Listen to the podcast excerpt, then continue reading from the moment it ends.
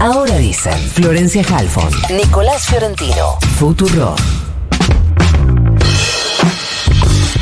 Y a ver cómo la ve Juan Luis González, que además de periodista es autor del libro El Loco, la vida desconocida de Javier Milei, su irrupción en la política argentina, de Planeta, que además es guionista del podcast de Anfibia, que al que le puso voz María O'Donnell y que ha transitado mucho durante los últimos días para que conozcamos un poco más a quién será el nuevo presidente de los argentinos. Juan, buenos días. Florencia Halfon te saluda. ¿Cómo te va? Buena, ¿cómo le va? Gracias por la llamada. Gracias a vos por atendernos. Y mm, de lo que conoces, de lo que has podido investigar de Javier Milei, ¿cómo te imaginas que se viene, no sé, los próximos días?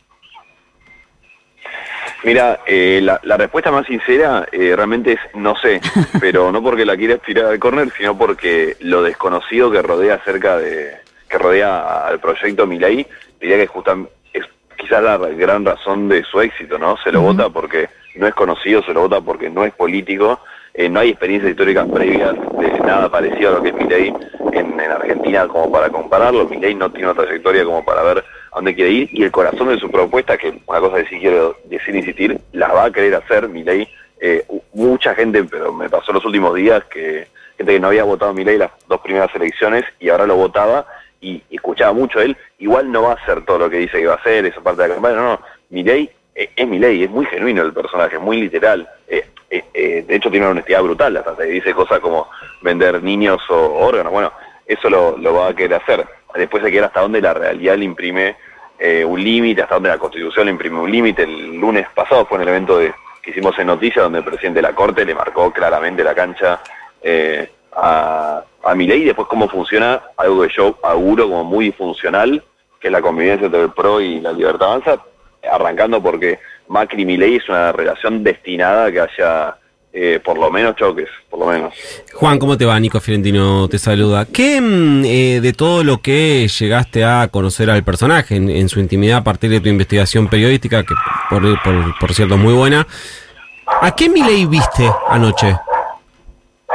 No, y, al Milei eh, genuino, lo noté un poquitín más moderado. Yo voy en el búnker de, de masa, me tengo que poner a, hacer los deberes y terminar de ver bien, eh, eh, sobre todo el segundo, el segundo discurso, pero algo a mí se me pasaba en la, en la cabeza ayer y unos elementos que, que me preocupan, ¿no? fueron digamos, una de las preocupaciones de, del libro, es que Milei tiene todo un terreno esotérico, místico, que entre otras cosas incluye que él está convencido que puede ver y hablar con Dios, quien le dijo en el 2020, quien lo convenció de meterse en política, porque le dijo que está destinado a ser eh, presidente.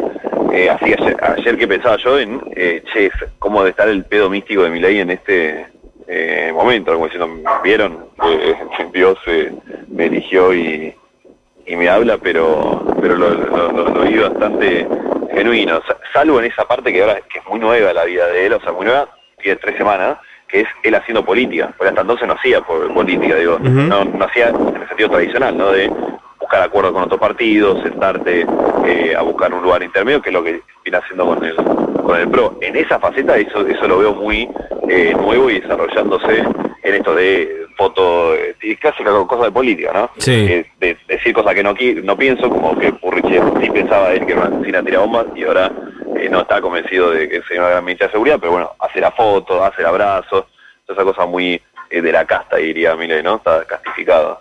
Y mm, ayer eh, pensaba, me interesa cómo, cómo lo viste vos, que en el, seguramente, momento más importante de su vida, porque vaya si lo, si lo fue, que a diferencia de lo que había pasado en, el tipo de menciones, en entrevistas, incluso en, los debates, me quedó una sensación muy personal, que quiero saber si vos la compartís o no, que es terminó teniendo ayer más centralidad Macri que Victoria Villarruel, que la venía teniendo y mucho.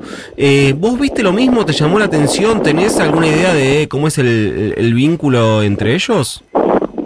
Bueno, es que eh, no es casual, ¿no? Eh, Macri, ayer lo, escuchaba Pablo Iván, que lo conoce muy bien, y decía esta idea de Macri solo sabe ser jefe o tener enemigos, no hay, no hay nada en el medio.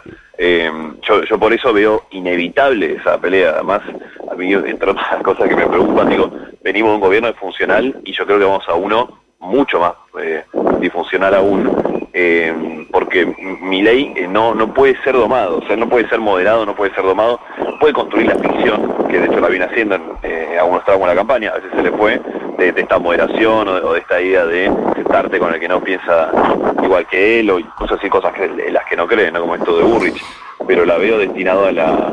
Eh, al choque, claramente Macri no, no llega por amor a la patria, esto ya no necesita ni, ni siquiera un análisis periodístico, es bastante evidente como eh, Macri llega, promete, le sube seniority al, al espacio, empieza a cambiar de espacio, llegan aportes de gente que, que hasta entonces no respondía el teléfono a y ¿no? Como Pablo Roca, que la última semana le pone 25 millones.